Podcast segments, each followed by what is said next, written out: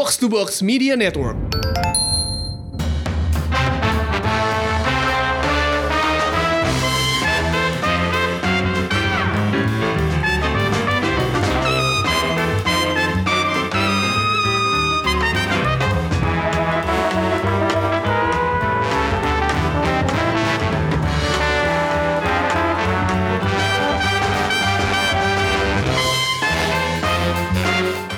Selamat datang di Showbox Podcast dengan gue Lisa. Gua Angga. Dan gue Amy. Kenapa kita so manis banget ya hari ini?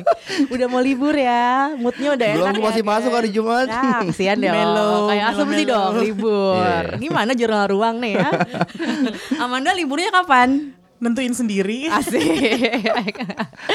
Jadi kita rekaman Rabu malam tanggal 29 Mei. eh, lumayan macet ya jalanan ke studio. Oh my Gile, gua naik ojek Jakarta capek. ya.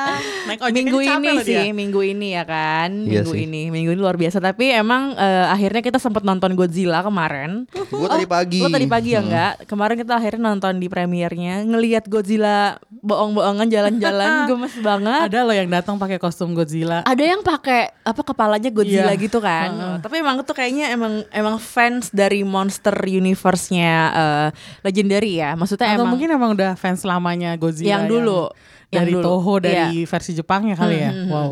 Gitu. Seru banget sih kemarin Iya. dan rame banget. rame banget ya dan eh, emang kayaknya yang datang cukup passionate dengan ceritanya ya Hmm. jadi nggak yang nggak yang nonton sekedar nonton doang tapi begitu adegan monsternya berantem tuh yang weh yang Ya, maksudnya ya, ya. mereka excited jadi kita Oh, juga ya? nontonnya iya heeh. Wah, seru jadi banget ya kayak apa gitu. sih apalagi yang sebelah lo tuh man yang Oh, wow, yang itu dia, setiap eh, Godzilla-nya berantem tuh yang kayak yes yes yang kayak gitu-gitu gue kayak oke Pakai gerakan tangan loh, kayak kursi gue bergoyang. Serasa gue lagi ada di, di tengah-tengah monster-monster yang tapi emang di jadi layar seru gitu. nggak jadi Ah. lebih hidup emang kalau nonton di premier tuh kan orang-orangnya pada niat ya Iya, emang datang gitu kan Dan show off ya.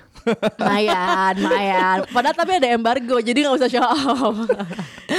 ya udah, kita ngobrolin dulu nih. Sekarang kita mau nge-review Godzilla 2 King of the Monsters. Eh, tapi sebelumnya kita ngobrol dulu nih. Ini kan film ketiga ya dari installmentnya Mon- Monster Universe, Monster Universe-nya Warner. Nah ini kalau gua mau ajak kalian kilas balik nih ya dulu eh, Godzilla pertama kan 2014. Yes. Uh, terus disambung dengan Kong 2017. Jadi maksudnya itu nggak nyambung ke Godzilla ya, tapi sama-sama monster gitu. Nah sekarang 2019 ada lagi Godzilla 2. Kalau dulu deh 2014 sama 2017 itu filmnya menurut kalian gimana? Kalau gue soalnya ngeliat yang kemarin nih uh, ceritanya lumayan lebih tight dibanding uh, dibanding Godzilla pertama lah ya. Kalau Kong maksudnya masih lebih dramanya ma- eh, masih lebih kerasa gitu actionnya. Cuma yang pertama tuh dragnya kerasa banget eh, di awal-awal. Dan maksudnya ketika ini udah boleh spoiler dong udah berapa tahun? Udah lima tahun. Ketika Brian Cranston-nya udah keburu dibunuh tuh gue udah keburu kayak ah kok gini sih? Maksudnya eh, dan gue nggak bisa menikmati eh, Aaron Taylor Johnson karena menurut gue dia kurang bisa membawa film itu. Maksudnya eh, itu kan jadi purely fokus ke dia nih ya ke Aaron Taylor Johnson. Dan dengan mukanya yang statis gitu-gitu aja nggak kerasa Karakternya tipis banget nggak ngerasa ada emosinya nggak ada apa-apanya gitu. Jadinya ngerasa aduh nih film kok gini amat. Walaupun gue suka dengan Godzilla-nya gitu ya. Maksudnya oke lah gitu film monster. Cuman eh, dibanding yang kedua ini sih gue lebih ngerasa yang kedua ini lebih punya sesuatu. Something at stake itu masih kerasa gitu kalau menurut kalian gimana Ini dulu, ini dulu. Oke, eh, gue sam, gue sebenarnya eh, kalau boleh di kalau boleh jujur nih, gue mengatakan gue bukan fans eh, Godzilla yang versi Hollywood.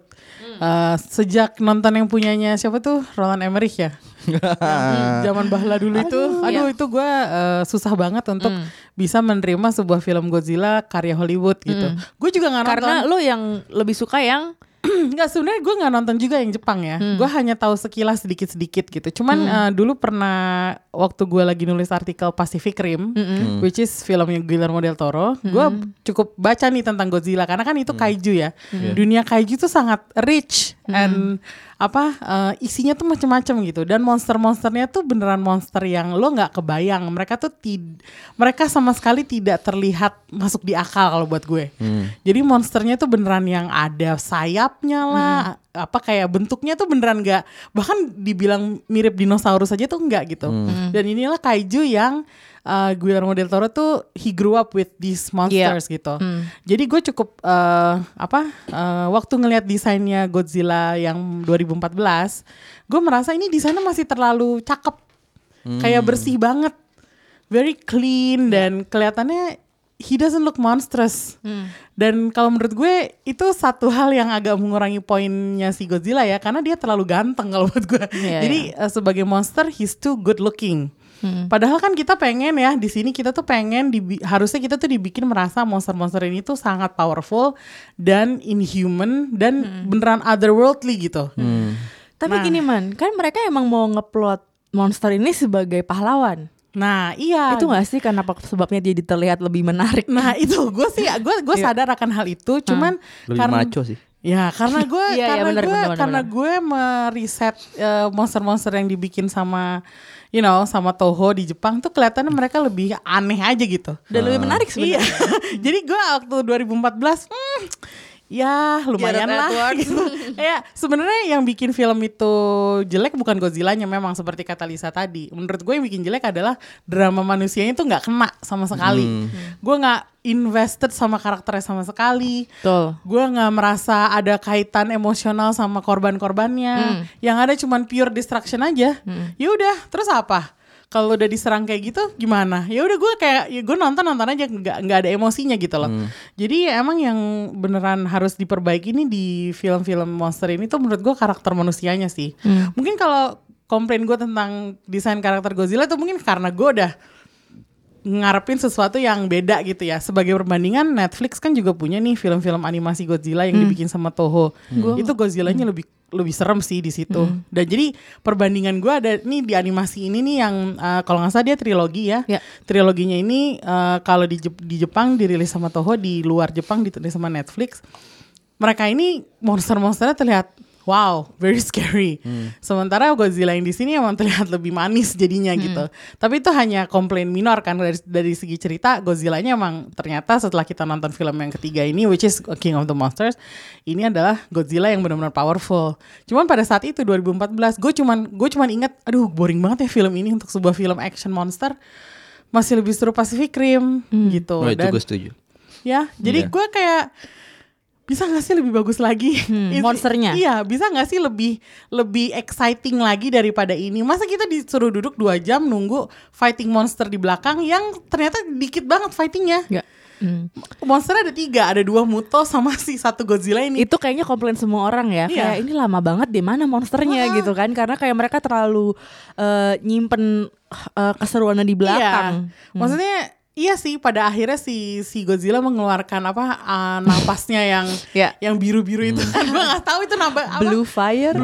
atomic breath or whatever itu itu keren banget sih Iya. cuman ya udah habis itu lewat kayak nah. udah kita nunggu dua jam cuma buat satu adegan itu doang dan Kurang itu- banyak. itu nggak cukup iya, gitu loh. jadi ya pada saat itu sih gue mikir gini kalau dibikin sequelnya please dong harus lebih seru daripada kayak cuman gini-gini doang Hmm. Ya. dan please jangan pakai Taylor Johnson lagi karena pada saat Ya, itu memang gue setuju. sepertinya dia Dia nggak cocok ya jadi dia jadi miscasting gitu ya di situ. gue nggak merasa ini kok nggak kayak tentara sih. Dan nggak ada apa ya, nggak ada pergulatan emosi di mukanya gitu. Gue nggak ngerasa mukanya ada datar banget datar Bo. banget gitu. Jadi kayak ini ini dia main apa sebenarnya di film ini?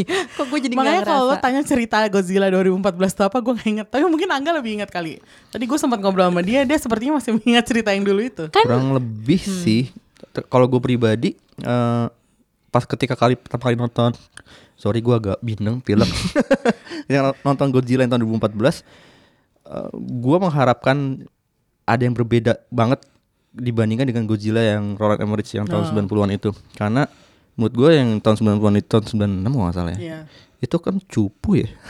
Oh my god itu cupu banget dan lucu gitu. Jadinya nggak serem sama sekali gitu. gemes. Dan tapi pas nonton 2014 eh, melihat gimana Godzilla itu didesain dengan lebih men- lebih realistis dan untungnya dengan bantuan CGI juga yang makin canggih, gue merasakan ke apa ya? Gue pas nonton sih lumayan terpukau, lumayan wow bagus juga nih eh, memenuhi ekspektasi gue gimana si Godzilla itu tampil dan mengacaukan dunia dan gimana hubungannya dengan eh, apa namanya dengan dengan manusia ya tapi memang gue gue sepakat sih dengan omongan dengan pendapat Emi tentang ini juga krit- eh, catatan gue untuk film keduanya film yang Godzilla King of the Monster ini tentang hubungan dengan manusianya. Manusia itu di, di sini sangat ya lah kayak udah kayak semut gitu, gampang disentil ke mana-mana gitu, nggak ada nggak nggak nggak nggak ada invest nggak ada relasi yang lumayan kuat dengan Godzilla sendiri. Nah di film yang Godzilla yang 2014 gue sih men, eh, ingetnya di, itu lumayan terpukau karena melihat udah lama ngeliat Godzilla versi yang Hollywood dan lumayan ditampilkan dengan bagus. Dan yang paling gue ingat adalah beberapa shot yang lumayan secara sinematografi tuh oke banget ketika pasukan para trooper itu eh, terjun payung dari atas malam-malam dan masuk ke dalam kota dan kita lihat dari jarak jauh eh, awan menggumpal gitu kan. Dan dia jatuh dengan memakai eh, apa namanya flare ada asap. Itu bagus banget tuh. Ser, dan- ini menjadi adegan pembuka di film eh, apa Godzilla King of the Monster kan. Ketika si tokoh utamanya kehilangan si Andrew anaknya ini kita melihat di belakang itu mereka baru pada turun tuh para tentara itu. Itu sebenarnya yang menjadi kalau menurut gua dari film yang Godzilla yang 2014 dengan Godzilla yang sekarang ada eh, kesinambungan sinematografi yang coba dipertahankan oleh si sutradara film Godzilla yang terakhir ini si siapa? Si Michael Dougherty dari segi visual gitu. Itu yang coba dipertahankan sih. Dan gua lumayan appreciate dengan film yang kedua ini karena itu katastrofinya kerasa banget eh, sinematografinya menyeramkan gitu kan dan monsternya jauh lebih besar. Dan itu di sih. Menurut gua ada rasa-rasa gua selalu terpukau dengan ngelihat eh, monster-monster besar super besar di layar layar lebar gitu. Dulu gue inget banget ketika nonton Jurassic Park pertama kali masih kecil gitu ya itu membuat kayak banyak membuat anak-anak anak-anak kecil zaman itu jatuh cinta pada sinema pada bioskop pada film-film cerita fiksi ilmiah gitu gara-gara Jurassic Park kan. Kita melihat pertama kali gimana eh apa namanya dinosaurus tampil realistis di layar lebar gitu dan kayak udah, udah kayak beneran banget. Walaupun saat itu cuma pakai sinema cuma pakai teknologinya kan animatronic sama apa namanya CGI kan. Sedangkan sekarang dengan makin canggih CGI kita bisa melihat wow ternyata monster itu bisa jauh lebih realistis jauh, jauh lebih menyeramkan gitu. Dan Godzilla yang King of the Monster ini bisa dibilang kayak ya ini perubahan yang paling bagus dibandingin film pertamanya gitu Jadi emang secara secara visual evolusinya memang keren banget ya. Iya. Tapi ya itu itu dia ceritanya sih masih harus ceritanya iya gue digali lagi sih. eh, Bahkan kalau menurut gue kita ngomongin eh, kalau nanti kita ngomongin Kong ya misalnya. Ya. Kong pun begitu kalau menurut gue. Ada sih ceritanya yang lumayanan oke eh, apa eh, si kan ada dua kubu nih di militer ini ada yang si Samuel L. Jackson which is like crazy dan dia pengen ngebunuh si Kong. Ya. Ada yang jadi ally-nya Kong which is eh, kelompoknya Tom Hiddleston gitu. Lumayan menarik lah konfliknya tapi tetap di mana letak spektakelnya itu adalah di para monster itu gitu. Iya, Iya. betul. Susah banget untuk ngalahin Kalau nonton Kong tapi seru ya. Maksudnya eh le- kalau perbandingannya antara Godzilla yang pertama terus Kong, Kong sih jauh lebih baik gitu. Oh ya. Karena yang kayak memang konfliknya ya gue ngerasa Brie Larson-nya useless, Tom Hiddleston-nya useless. sayang ya dua aktor kan besar Tom itu Hiddleston itu kayaknya bisa jadi kayak Indiana Jones-nya Iya. itu kan sebenarnya, tapi nggak kesampaian.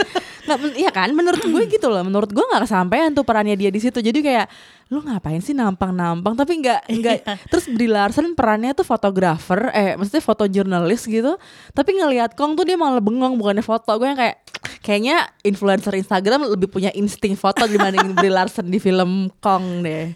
Eh, gitu gitu. Terus eh, emang dan gue nggak gue kesel banget dengan tokoh antagonisnya Samuel L. Jackson di situ gitu loh maksudnya dendam kesumat ke monster tuh nggak ada alasannya gitu menurut gue hanya Iya. karena oke lo lo nge- dia ngebunuhin anak buah lo but that's because you were in like you were intruders in Iya. his land Iya. gitu kayak maksudnya gue yang kayak nggak gue I didn't buy that gitu gue nggak Iya. bisa Agak-agak susah ya kalau di mana namanya kita nonton film-film ini, filmmakernya ini juga penulis naskah dan filmmakernya ini dengan jelas mereka menaruh manusia itu sebagai unsur yang destruktif di Iya. awalnya.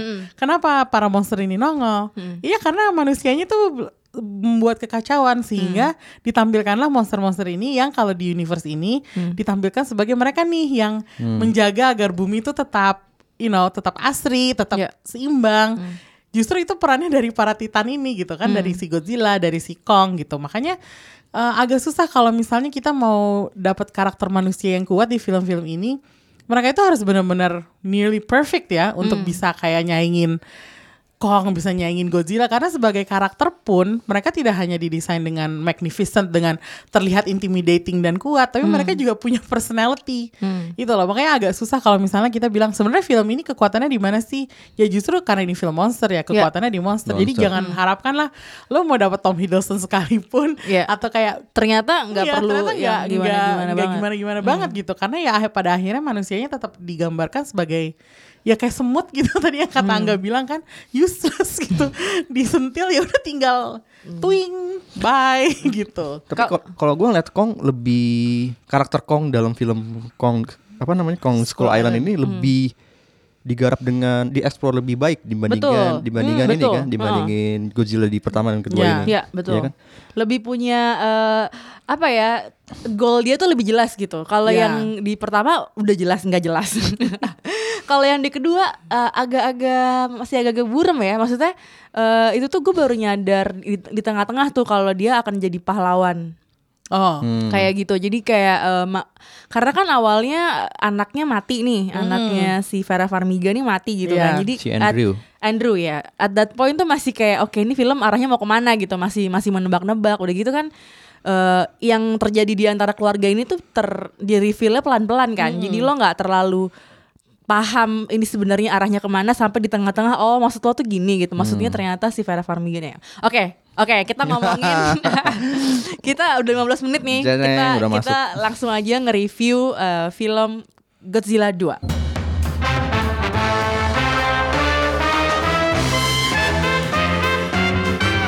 Nah, kalau kita kemarin udah eh, nonton nih filmnya, Angga tadi pagi nonton. eh kalau tadi kita udah ceritakan di di studio rame segala macam. Kalau lu gimana nggak? Sepi. Oh Karena iya? pagi gue nonton jam setengah sebelas. Gak valid Terus- berarti. Iya. Kalau mau nonton nyari rame-rame mendingan nonton malam Iya, atau iya, menjelang iya, iya. sore gitu menjelang buka. Karena maksud gue ini kan film puasa. Film yang baru tayang nih ketika men- menjelang libur lebaran Betul. nih ya. Jadi kayaknya menurut gue harusnya nih bakal rame Harusnya. film eh, Godzilla 2 ini gitu. Dan pasti membuat anak-anak juga tertarik film kayak gini. Nah, menurut lo serem nggak buat anak-anak? gak usah buat anak-anak buat gue aja serem bener-bener buat gue kita aja serem ya karena karena gini ya eh, yang paling serem itu adalah bagaimana si eh, Michael Dougherty ini dia tuh eh, pinter banget mm, nampilin visual yang dramatis Nah, itu. yang eh, kalau lo lihat ya itu sebenarnya adegannya serem loh. Itu semua adegan post apokaliptik Iya. karena kita sudah ada di bumi di mana yang udah pernah kena serangan kaiju. Godzilla ya, kaiju. D- dari 2014 kan kita bumi ini udah sebenarnya udah- Trauma, udah trauma. trauma gitu. Dan apa namanya waktu itu San Francisco kan jadi korbannya. Di sini nggak cuma San Francisco, di sini ada beberapa kota lain yang kena serangan monster karena di sini kita baru mengetahui bahwa ternyata monster itu nggak cuman nggak cuman Godzilla dan Muto guys, ternyata ada ratusan belasan. monster Ratusan. lainnya. Ya, oke. gue kemarin sebenarnya agak-agak kaget sih waktu di reveal bahwa si grup yang namanya Monarch ini Monarch. mereka tuh punya markas di mana-mana Hmm. dan mereka ngejagain itu monster-monster itu di outpost-outpost yang ada di selu- si banyak titik di di seluruh dunia itu tuh sangat apa ya itu buat gue itu sesuatu yang menyeramkan karena It could be bisa aja ntar di Jawa Barat gitu tiba-tiba ada outpostnya Monarch terus lagi Boleh. ngejagain monster Legendary apa kalau mau bikin di Jawa Barat. Iya kan, itu kan serem gitu dan apa eh, di adegan-adegan yang ditampilkan sepanjang film si Dorothy itu menampilkan ini ya eh, pencahayaan yang keren, lightingnya keren. Pacific Rim secara visual juga keren, tapi masalahnya dia filmnya gelap karena malam settingnya. Ini settingnya banyak daylight, makanya semakin jelas dan semakin seram gitu. Eh, yang dikasih lihat bahwa monster ini benar-benar gede dan apa yang terjadi kalau monster itu tuh marah itu tuh nakutin. Gue tuh kemarin duduk tuh, gue kan nggak banyak bereaksi ya. Itu karena gue takut, gue lagi tegang banget gitu. Kayak At some point gue sempat ngeliat Emi nutup nutup kuping gitu. Iya. kayak itu adegan yang mana ya? Tapi gue sempat ngeliat itu kayak oke ada yang terbawa emosi bung. Kayak agak-agak baper gitu soalnya ini tuh benar-benar the real monster movie yang gue baru pertama kali ngelihat monster yang nakutin tuh di sini. Dan karena jumlahnya juga banyak. Ya. Dan pada saat monster yang namanya Ghidorah itu nongol, itu gue stres banget men. karena nggak cuma tampilannya aja yang menakutkan, Hmm. tapi terus lo tebas kepalanya hidup lagi, itu tumbuh lagi. Gua Kayak amuba ya. Jadi waktu kepalanya bisa hidup lagi, gue langsung bilang, ya ini mah kayak Night King, kagak mati-mati. bisa mati. gue kayak aduh kayak apa sih? Gue cuman apa ya? Gue cuman mikirin kalau misalnya ini beneran kejadian ya amit amit gue pindah ke Mars sekarang juga gue pindah ke luar angkasa kayaknya itu nakutin sih buat gue sebagai Ya. orang dewasa itu cukup nakutin gitu Sepakat sih. Iya kan Gua gua eh ya tadi gue bilang gue bilang juga di film Godzilla yang tahun 2014 ada beberapa signature shotnya yang atau adegannya yang dikembangin lagi dan bahkan dipertahan bahkan dipertahankan di film Godzilla yang sekarang ini kan. Hmm. Dan itu jauh lebih banyak. Eh gue sepakat dengan omongan Ami tadi. eh ini 90% bisa dibilang pen- pencahayaannya tuh agak suram deh. Dan itu bagus banget untuk menciptakan ra- katastrofi kan bencana-bencana besar kayak gitu. Gue ingat eh, kit- kalau teman-teman udah nonton nanti atau udah- yang udah nonton ada adegan ketika si Ra- si Rodan yang burung api itu keluar dari dari gunung api dan Itu dia- kayak Garuda gak sih by the way? kalau nggak salah inspirasinya itu dari pterodaktil Oh, dari oke. dinosaurus Oh, yang dinosaurus. bersayap itu Oke. Ini pas dia terbang di atas eh, kota itu kan membuat semuanya kacau balau dan terbang-terbangan itu serem banget sih. Kayak gitu-gitu loh. Ada sinematografi yang di- didesain yang memang eh, pas banget untuk menciptakan bencana ketakutan ya. takutan. Cuman sayangnya menurut gua film ini ini kelemahannya di manusia eh, di manusianya di, di karakter manusianya. Udah eh, si filmmakernya udah membuat eh, semesta filmnya itu sangat menyeramkan, bencananya besar banget bisa membuat manusia umat manusia terancam, umat manusia terancam. Cuman beberapa karakter di film ini seperti si siapa Dr. Rick Stanton, si Bradley Whitford itu yang dia beberapa kali mengelontarkan dialog-dialog yang di adegan-adegan genting, adegan-adegan serem, dialog dialognya lucu. Iya. Ini membuat gue ini film nggak nggak sebenarnya nggak nggak nggak konsisten sih dengan apa yang mau dia di coba diutarakan, dia mau tampilkan tapi dialognya sendiri lucu. Jadi nggak eh, keseramannya jadi terganggu gitu. Gue kan berapa, berapa hari ini berapa minggu ini ngikutin mini seriesnya HBO Chernobyl Hmm. yang tentang meledaknya reaktor nuklir di Wah, Itu lagi. Ukraina. Itu, Itu kayaknya kan harus gila episode sih. tersendiri ya. Gimana? Misal dibandingin sedikit nah, itu Iya. kan kalau teman-teman nonton empat episode terakhir ini itu sama sekali menyeramkan nggak ada sama gue baru sekali. dua setengah nggak Jangan Iya. spoiler nggak. Tegang, Gue tegang juga banget baru dua setengah. Pokoknya tegang banget dan nggak ada dialog-dialog ya gitu deh. Nah, Iya, dibandingin dengan ini Iya. gitu sayang gitu kalau udah filmnya udah secara visual udah serem banget tapi dialognya ternyata ada dialog-dialog yang sebenarnya nggak penting buat dilontarkan dan itu lucu dan sebenarnya nggak perlu juga itu melucu di adegan-adegan itu gitu. Nah inilah kalau menurut gue uh, apa uh, kelemahan dari uh, produksi Hollywood ya, karena ini uh, kerasa Hollywoodnya tuh di bagian situnya. Karakter manusia itu masih masih guyon gitu loh, masih Jadi kartun nggak sih? Iya, Padahal dia dokter loh kan. iya. Di tengah-tengah kayak gitu tuh Ha-ha. jadi Iya, kartun gitu. Dan ngebandinginnya kalau kita ngebandingin sama Chernobyl, Hmm. sepertinya kalau gue lihat adalah produksi Chernobyl nih kalau nggak salah Inggris ya. Yoi. Jadi yang bikin tuh adalah uh, krunya kru Inggris gitu. Jadi sensibilitasnya Aktornya juga tuh- Inggris. sensibilitasnya agak beda ya kalau Amerika sama Inggris yang Very- bikin. Gak ada tuh kalau misalnya di produksi Inggris lagi tengah suasana genting gitu, tiba-tiba ada yang bikin jokes gitu. Hmm. Dan itu emang beneran sih kata kata Angga emang ngeganggu. Terus yang juga sangat ngeganggu adalah bahkan nggak nggak perlu di suasana genting gitu. Hmm. Cara mereka bertengkar aja itu film banget sih kalau menurut gue Hollywood kayak banget ya. Hollywood banget gitu. Tukar cara mereka bertukar pikiran, cara mereka berdebat, itu tuh ben- typical summer movie Hollywood banget Kayak gitu. kita lihat di Fast and Furious kayak gitu. ya betul betul betul. Jadi kayak apa sih eh, waktu itu hmm, tahun lalu ya apa tahun ini tahun lalu ada film kan The Meg itu yang film Shark itu Uh. itu krunya juga sama kan maksudnya kayak krunya The Meg. internasional terus ada pakar-pakar AIUEO tapi dialog yang mereka lontarkan tuh semuanya jokes gitu jadi kayak how can I take them seriously gitu makanya ini padahal lagi ada monster nih ada hiu gede banget yang Iya. mau memangsa manusia tapi mereka kayak banyak you know banyak jokes gitu-gitu banyak KTBLC-nya Iya, ya. jadi- Jadi jadi tuh yang uh, mood lo tuh nggak kebangun untuk menikmati uh, sebenarnya spektakel yang lagi dihadirkan gitu. Jadinya kalau lo mau- mau- lagi seru-seru terus jadi mood lo jadi kayak ya nggak nggak pada tempatnya sih lo bercanda kayak gini gitu ya. Kalau tapi ini kalau si Godzilla 2 ini kan sebenarnya cukup di bi- banyak bintangnya nih. Jadi ada Kyle, ada Vera juga, gue Farmiga. kayak kenal, gitu, Kenal. Mbak kayak tetangga depan gitu, pakai nama depan ngomongnya. Ada Eh, Soleh Hawkins loh.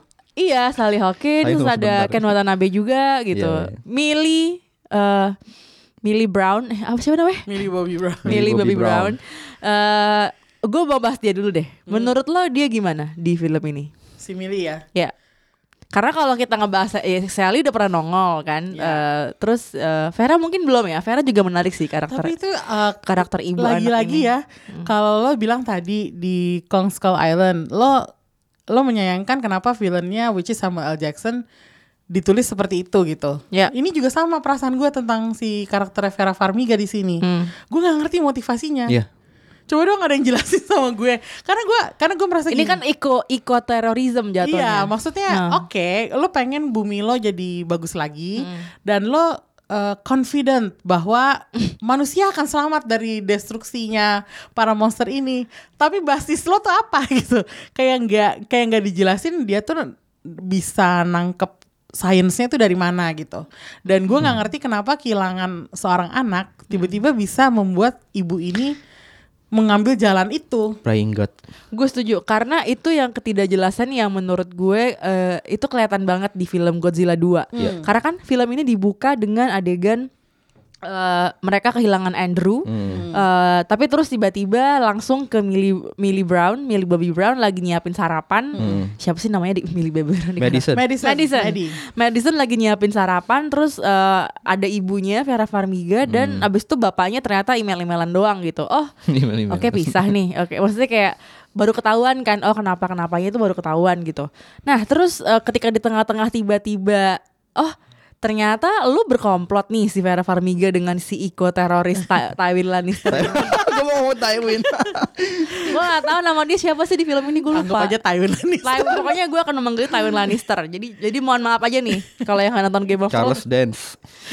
Ya, oke. Jadi dia sebagai seorang iko teroris ternyata berkomplot dengan si Vera Farmiga untuk membebaskan monster supaya terjadi kehancuran di dunia ini dan diharapkan dari kehancuran itu bisa membuat dunia jadi seimbang karena sekarang tuh katanya dunia nggak lagi nggak seimbang nih menurut mereka ya.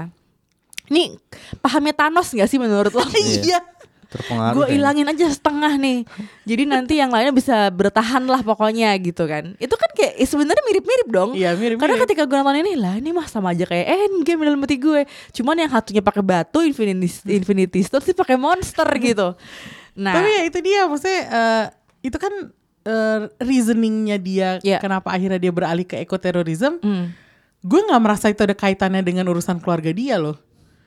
Mak- maksudnya dengan kehilangan anaknya itu ya Kayak gue nggak merasa kalau misalnya gue ya mungkin gua- itu desperate aja kali. Oh, Pokoknya mungkin kalau anak gue ya. mati ini mungkin ada silver liningnya gimana gitu. Jadinya oh mungkin kalau emang memang harus ada yang mati untuk supaya seimbang lagi atau gimana. Mungkin dia mikirnya kayak gitu. Tapi emang itu nggak dijelasin dan itu adalah plot hole yang menurut gue bikin film ini jadi kurang Ya, bisa sepakat.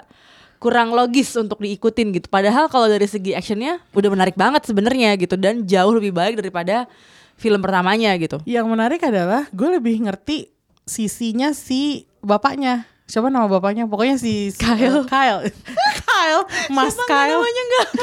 Mark Russell. Ya, oh si Mark Russell. Jadi gue nggak tahu ya si bapaknya itu kan begitu dia ngelihat Godzilla terus dia tahu si Monarch tuh nyimpen banyak monster lainnya dia kan bilang hancurin aja semua Ya, itu masuk hancurin akal. semua karena dia udah dia udah kehilangan anak Dia tahu berkat serangan monster Mm-mm. Ya. gitu jadi kalau gue melihatnya eh, gimana pun juga eh, ini tuh film jadi akhirnya menyetir gue untuk Berpihak gua- pada Gue lebih bapaknya. berpihak Ya, ke berpihak betul, ke si Mark betul. Russell daripada ke istrinya yang gue nggak ngerti kenapa dia tiba-tiba jadi ekoteroris dan kenapa dia tiba-tiba mau eh, mengorbankan seluruh isi bumi ini demi keseimbangan alam yang dia cari itu. tanpa ada jaminan kalau ini monster gak bakal ngapa Iya, nggak bakal makanya. ngapa-ngapain ini. Gue nggak tahu ya, gue nggak punya anak nggak nih. Angga kali yang punya anak, jadi lebih lebih bisa mengerti motivasi dia sebagai orang tua. Gitu. Apakah Angga kalau Anda berada di sebuah kota dan anak Anda meninggal gara-gara monster, lo akan berpihak pada monsternya?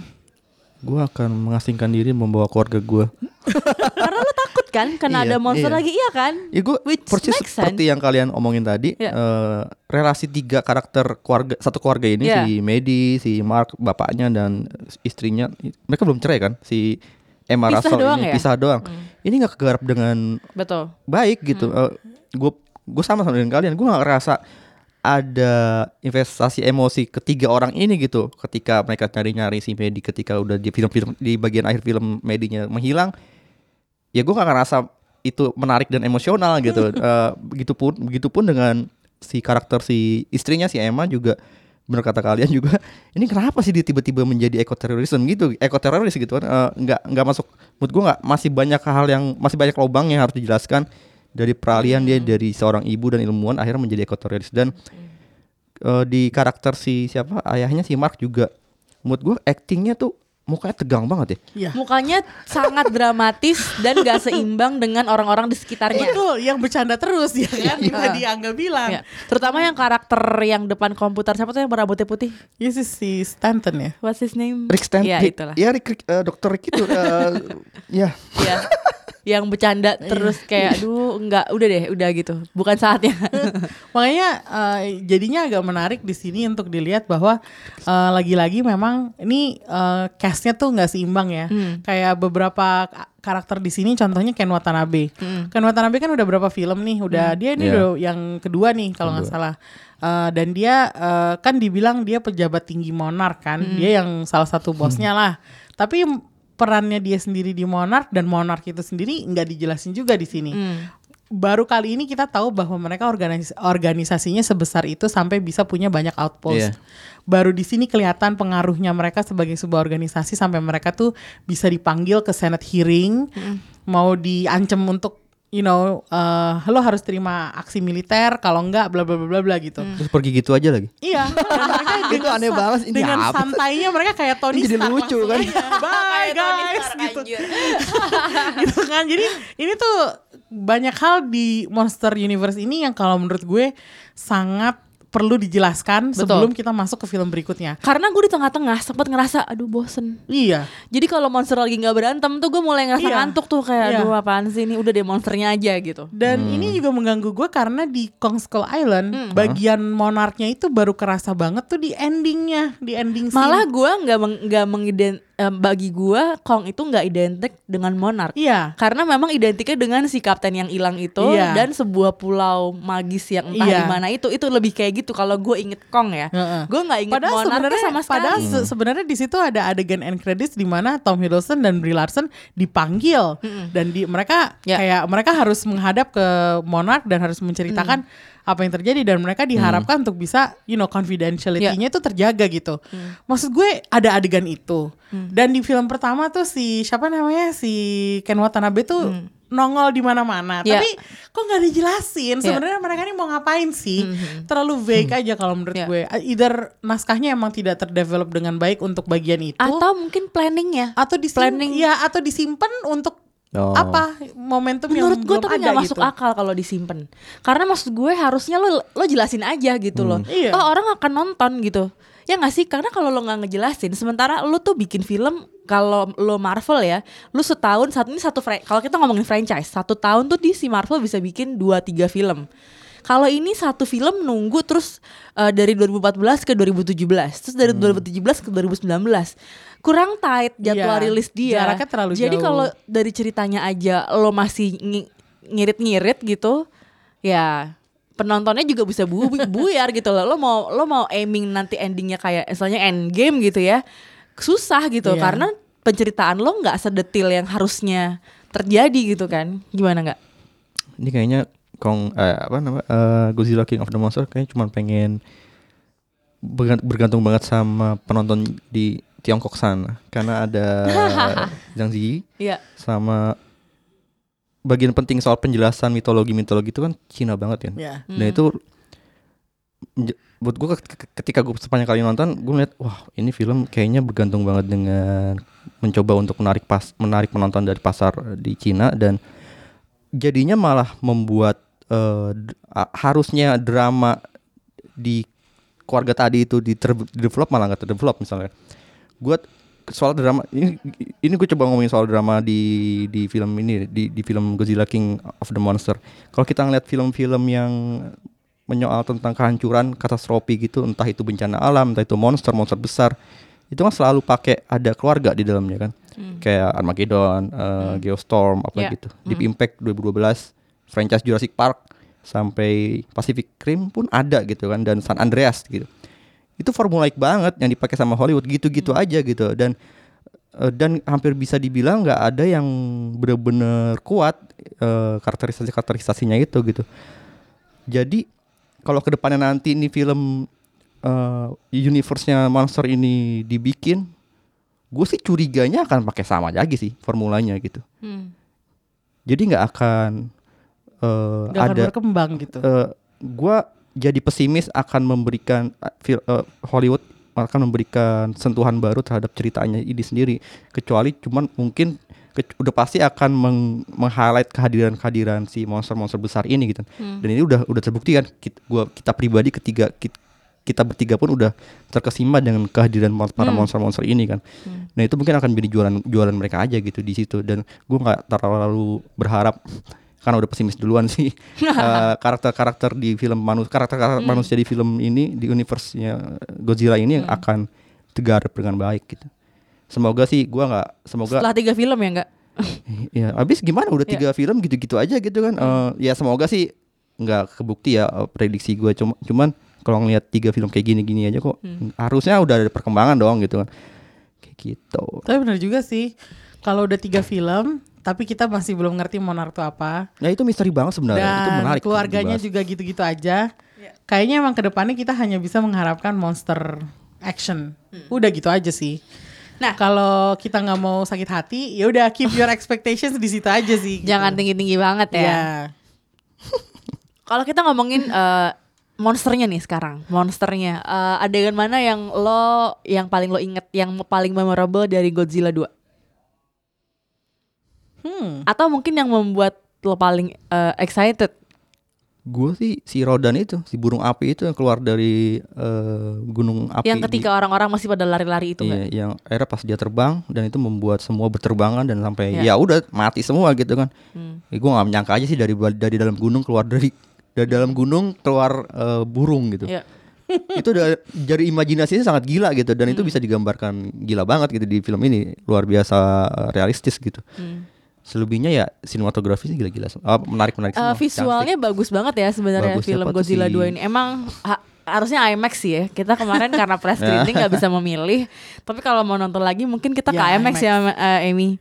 Kalau gue adegan yang paling memorable eh, itu adalah waktu terakhirnya. Hmm. Godzilla berdiri di reruntuhan kota Boston, Hmm. dikelilingi oleh berbagai monster Oh, lainnya. kayak Lion King. Monsternya ber- Kayak Lion King. iya, betul, betul. Kalau ngomongin Godzilla di situ dia bagus banget ya kelihatan apa struktur mukanya gitu-gitu Nah, tuh. Paling- maco, gue gue maskulin gitu. makin banget, ya. makin cakep di sini Iya. dia. Jadi dibikin makin heroik gitu. Makanya kalau dibandingin desain monster yang tadi gue bilang. Godzilla yang ada di Netflix yang Iya. animasi yang uh, film animasi Godzilla, Godzilla yang ada di dari itu, di Gojek. Toho. Nah, itu itu beneran asli itu nyeremin banget. Ya, Karena ya, ya. mukanya kayak ancient being yang Hmm. bener-bener makhluk purba gitu. yang Nah, emang apa ya rough banget gitu Iya. apa tekstur mukanya terus eh, wah, ya dibandingin dibandingin bahkan sorot matanya tuh emang berwibawa, berwibawa Iya. aja. Padahal ini monster loh, ya gak sih? Tapi kalau yang versi film ini itu Iya. Jason Statham-nya Godzilla Asik, Statham gitu. Jason Statham yang gue. Godzilla. maskulin berotot. Maskulin bener maco banget kan lo bilang Kan ada, kan? ada dialognya kan, eh, dia habis workout. Iya, ada abis itu tuh lucu-lucu yang aduh ini apa sih? Lucu sih, lucu cuman kan mengganggu banget iya. lucunya. Dan dia dikelilingi sama monster-monster lain yang juga terlihat menyeramkan dan di situ akhirnya kita mengerti kenapa King of the Monsters Iya. Gitu. Dan itu kayak nakutin juga ya kayak gila kita harus kita depend on this one monster yang namanya Godzilla ini untuk menguasai monster-monster lainnya. Kayak wow itu tuh kayak buat terus uh, cahayanya tuh sunset gitu kan yang Iya, iya, iya. yang Romantis lah ya. Gue bilang So romantis. ini sunset romantis tapi yang ada monster semua yang berdiri di situ. Nggak ada bangunan nggak ada manusia lain just the monsters. Itu adegan paling memorable yang sebenarnya memorable mungkin artinya di sini agak negatif juga ya karena it actually gave me nightmares. Gue kayak inilah apa yang terjadi kalau lo terlalu baper sama sebuah film. Gue agak nightmare sih semalam. Kayak gue eh, tiba-tiba mimpi gue kelindes sama kakinya Godzilla aja gitu. Dan adegan yang ending itu di terakhir itu emang benar-benar ya itu puitis, dramatis, tapi juga menakutkan. Kalau gue. motranya. Oh, Motraya. Karena eh, iya Queen karena of the Monster ya. Queen. Queen dia kan Queen. Queen, eh ya maksudnya kan kupu-kupu gitu kan bentuknya eh, dan nggak nggak tahu sih gue nggak nyangka aja bisa di, bisa bikin monster dari hewan secantik kupu-kupu. yang ternyata bisa Kalau- fighting juga. Kalau iya dan dan terus jago berantemnya. Maksud gue hah gimana gitu. Kalau yang Godzilla kan ya emang ya udah lah ya gitu kan eh, monster. Terus yang kayak si yang gabungan dari Viserion, Drogon dan Regal. eh, maksud gue ya udah lah ya naga. Itu padahal monster itu they have a a snake like quality juga tuh ketika gelut sama si Godzilla terus bisa nge kayak nge nggak kayak gelut gitu kan Nah, kayak iya. wow ini kayak naga tapi kayak ular gimana gitu. Kalau nggak salah memang inspirasinya dari dari, Dari- ular iya. juga sih dan Uh-uh. itu memang kelihatan Which is dari brilliant dari gitu. tiga kepalanya yang Iya. geraknya yang tuh beneran iya, kayak beneran kayak kobra gitu. ya. Heeh. Mm-mm. Nah itu sih. Tapi kalau gue emang sangat terpesona dengan desainnya Mothra kayak wow gitu. Adegannya juga bagus, Bagus, lagi. iya, iya. Dan ketika dia keluar masih musiknya beda. Iya. Musiknya Musiknya lebih tiba-tiba jadi lebih lebih hikmat gitu ya. Iya, iya. Terus gitu lebih apa ya agak religius gitu. kayak tiba-tiba kayak apa Nggak mencekam namanya? lagi gitu. jadi cantik dan tapi gue tadinya kayak mikir apa monsternya kecantikan ya, tapi ternyata terakhir dia bisa fighting juga. Jadi gue lumayan Iya. oh, oke lah ternyata dia masih monster juga.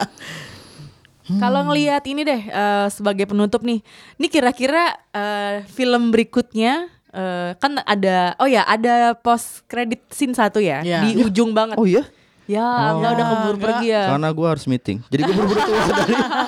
Oh, iya. Jadi gimana Emi ada post credit scene? Post credit scene di mana si eko teroris Tywin Lannister kembali menunjukkan back, belum Angga. mati ya? Bener deh, dia masih belum dia belum ya? mati belum. dia belum Iya, mati terus tiba-tiba dia datang ke kota di Meksiko itu ya yang Isla de Mara Isla ya? de Mara, Isla de itu, Mara, iya. yang apa eh, udah nggak ada manusianya eh, mereka cuma ngumpulin sampah doang Hmm. terus tiba-tiba ada satu karakter eh, a- kayak di underground gitu Hmm. nganter si Tywin Lannister ke sebuah ruangan Oke. ini di ruangan itu ternyata ada ada sesuatu yang Ya. jeng-jeng Hmm. gitu which is kepalanya si Ghidorah Mm-mm. salah satu Salah satu. Drogon, iya. Drogon, Drogon. dragonnya kali gitu. Terus dibeli. dibeli We'll take it gitu. Oh kayak di film Pacific Rim loh. Diapain tuh? Nah, Nah, itu. dia. Heeh. Cuman gini, eh, berarti next filmnya menurut lo eh, kan ini udah jadi gini. Kan Godzilla, Kong, terus Godzilla 2. Berarti yang nextnya apakah Kong? tahun atau depan Kong Godzilla versus Kong kan Godzilla versus Kong? yang mana ini ya eh, Angga mungkin pesimis ya. Tapi gue ada sedikit sedikit harapan untuk Godzilla versus Kong. Karena ini pertama kalinya si sutradara film ini which is Michael Dougherty dan penulis naskahnya dia untuk film ini mereka berdua ngasih input naskah buat Godzilla versus Kong Hmm. ini pertama kalinya nih nggak kayaknya ada Semoga berubah ya. continuity dari sebuah film Godzilla ke film Kong Ya. gitu. Jadi Oh, kalau sebelumnya kan oke. emang pisah kan. Iya ya, beda setting lah waktu Iya lagi. dan Nah. apa uh, Godzilla jalan sendiri, Kong jalan sendiri. Di Godzilla King of the Monsters baru mereka agak-agak sedikit menyatu tapi ya nggak juga gitu kan. Iya. Nah, ini yang berikutnya ini beneran sequel beneran nih. Hmm. Jadi sedikit Gimana ya? harapan. Padahal kan mereka sama-sama baik tuh. Gua gua gua pro ke Kong sih. Woi. Waduh, udah langsung milih side aja nih kayak tim cap dan tim Iron Man. Kayak, tapi kalau gue juga penasaran Iya. e, gimana nantinya mereka akan bikin dua monster ini, dua titan ini berhadapan karena dua-duanya sama-sama kuat, sama-sama punya banyak penggemar dan masalahnya mereka dari gini, kalau si Kong itu selama ini di film-film sering apa ya disalahpahami gitu loh Ah, dikiranya jahat padahal sebenarnya baik. Iya. Sementara Godzilla tampangnya lebih Jahanam. lebih jahat gitu. Jahanam. Dan mereka dan gayanya kan juga lebih Iya. destruktif ya. Iya, iya, iya. Jadi gue penasaran sebenarnya ada konflik apa di antara dua ini. Apakah mereka di apa ya? Apakah mereka diadu domba sama manusia gitu? Bisa jadi kan? Semoga tidak seperti Gue personally, gue personally Predator. agak lelah dengan adegan kehancuran di kota. Jadi gue mengharap mungkin ini settingnya Hmm. bisa kayak lebih kayak Kong yang di pulau entah di mana gitu. Karena lebih nggak tau, lebih beda aja dibanding kalau kehancuran di kota kan film superhero udah kayak gitu semua ya. Jadi udah mulai capek aja gitu ngelihatnya settingnya pengen yang agak beda dikit gitu atau enggak di desa kayak atau di mana. I don't know gitu. Di laut sih Di kalau gue. laut. pengen. Laut kan kayak Pacific Rim berarti. Iya, nggak apa-apa. Nggak banyak loh film kayak gitu. Iya, mungkin karena susah kali ya. Dan ini di film Godzilla yang kemarin itu kan terbukti bahwa di bawah laut itu ada tempat tinggalnya loh, ada sarangnya. Ya. Apakah Kong tiba-tiba nongol di sarangnya Godzilla terus dia gitu kayak mengacau di situ gitu kan kita nggak tahu ya. Jadi kalau gue sih sedikit sedikit ada optimisme bahwa film yang berikutnya bisa lebih koheren daripada yang ini secara cerita ya. Angga ada catatan lagi untuk eh, ke depannya nih antara Kong dan Godzilla. Paling soal ini sih gue eh, dari pertama kali nonton film Godzilla yang tahun 2014 lalu yang sekarang. Ini kan kalau kita ngeliat sejarah film monster gitu ya, eh, horor dan melibatkan monster, terutama kemunculan Godzilla itu kan lahir ketika pasca Perang Dunia Kedua yang diakhiri dengan jatuhnya bom atom di Hiroshima dan Nagasaki. Dan eh, film-film pasca Perang Dunia Kedua itu banyak yang men- me- menampilkan tentang tubuh-tubuh yang rusak, tubuh-tubuh yang termutilasi, tercabik-cabik kayak gitu-gitu. Udah mulai banyak tuh horor-horor seperti itu. Dan akhirnya muncullah si Jepang Toho ini eh, membuat film Godzilla yang memang ada kaitannya dengan eh, mutasi genetik dari bom atom it- bom atom itu kan. Tapi ketika kita kaitkan dengan situasi terkini misalkan ini gue agak-agak ngaitin dengan situasi terkini situasi di di dunia gitu ya kalau kita bandingin dengan kita perlihat kita telisik film ini gitu film Godzilla King of the Monster ini kan eh, bahkan film sebelumnya juga nuklir ini kan mencipt, yang mencipt, yang membangunkan si dan menguatkan lagi si monster-monster ini Titan terutama si Godzilla gitu kan. Terus jadi bencana jadi bencana. Terus akhirnya si para ilmuwan ini eh men- eh, berkesimpulan bahwa Godzilla ini adalah salah satu adalah salah satunya harapan kita untuk me- untuk menyeimbangkan lagi dunia dan membuat jadi penyelamat lah. Di akhir film kita lihat di film Godzilla King of the Monster kita melihat kalau si Ken Watanabe tokoh karakter Ken Watanabe ini eh, mengorbankan diri dengan meledakan bom nuklir. Buat gue sih ironis ya. Ketika ketika eh, Jepang dulu menciptakan film Godzilla untuk mengkritik sebenarnya mengkritik tentang eh, dampak dari bom bom atom dan nuklir itu terhadap terhadap kehidupan manusia sedangkan film-film Godzilla yang sekarang ini eh, men- men- menaruh nuklir itu nuklir itu sebagai solusi gitu Hmm. Ya miris aja apalagi kita ngeliat sekarang kan Ya. sedang ada ancaman-ancaman uh, per- apa nuklir dari beberapa negara yang sedang bersitegang kayak Pakistan, India, Amerika, Iran, Amerika, Rusia segala macam gitu. Ironis sih dan jadi menyeramkan sebenarnya. Jadi itu ketika gue nonton ini kemarin tadi pagi tadi pagi background tentang eh, apa namanya situasi itu jadi jadi membuat filmnya jadi semakin seram gitu. Apalagi ada pemakaian nuklir apalagi setelah gue nonton Cher- Chernobyl gitu. Eh, kita akan bahas ya Chernobyl di episode tersendiri. ini berapa episode sih Chernobyl? Lima, 5 apa 6? lima. Berarti satu lagi ya. Iya, satu lagi. Itu gila sih. Seru kan, seru kan. Ya udah gitu aja pembahasan kita tentang Godzilla 2 King of the Monsters. Selamat nonton, selamat liburan. Mohon maaf lahir batin. Makasih udah dengerin Minal Showbox. faizin. Maaf kalau ada salah-salah kata. Maaf kalau suka keselimpet kalau ngomong. Maaf kalau bawa-bawa Game of Thrones terus. ya, Iya, itu mah masih belum move on ya. kalau itu. Udah nonton belum eh, dokumenternya gue belum nonton sih. Gue belum. Kayaknya Amanda udah nih. Bangun pagi. Eh, ya udah, thank you banget udah dengerin Showbox. Bye bye semua, selamat Bye-bye. liburan. Bye.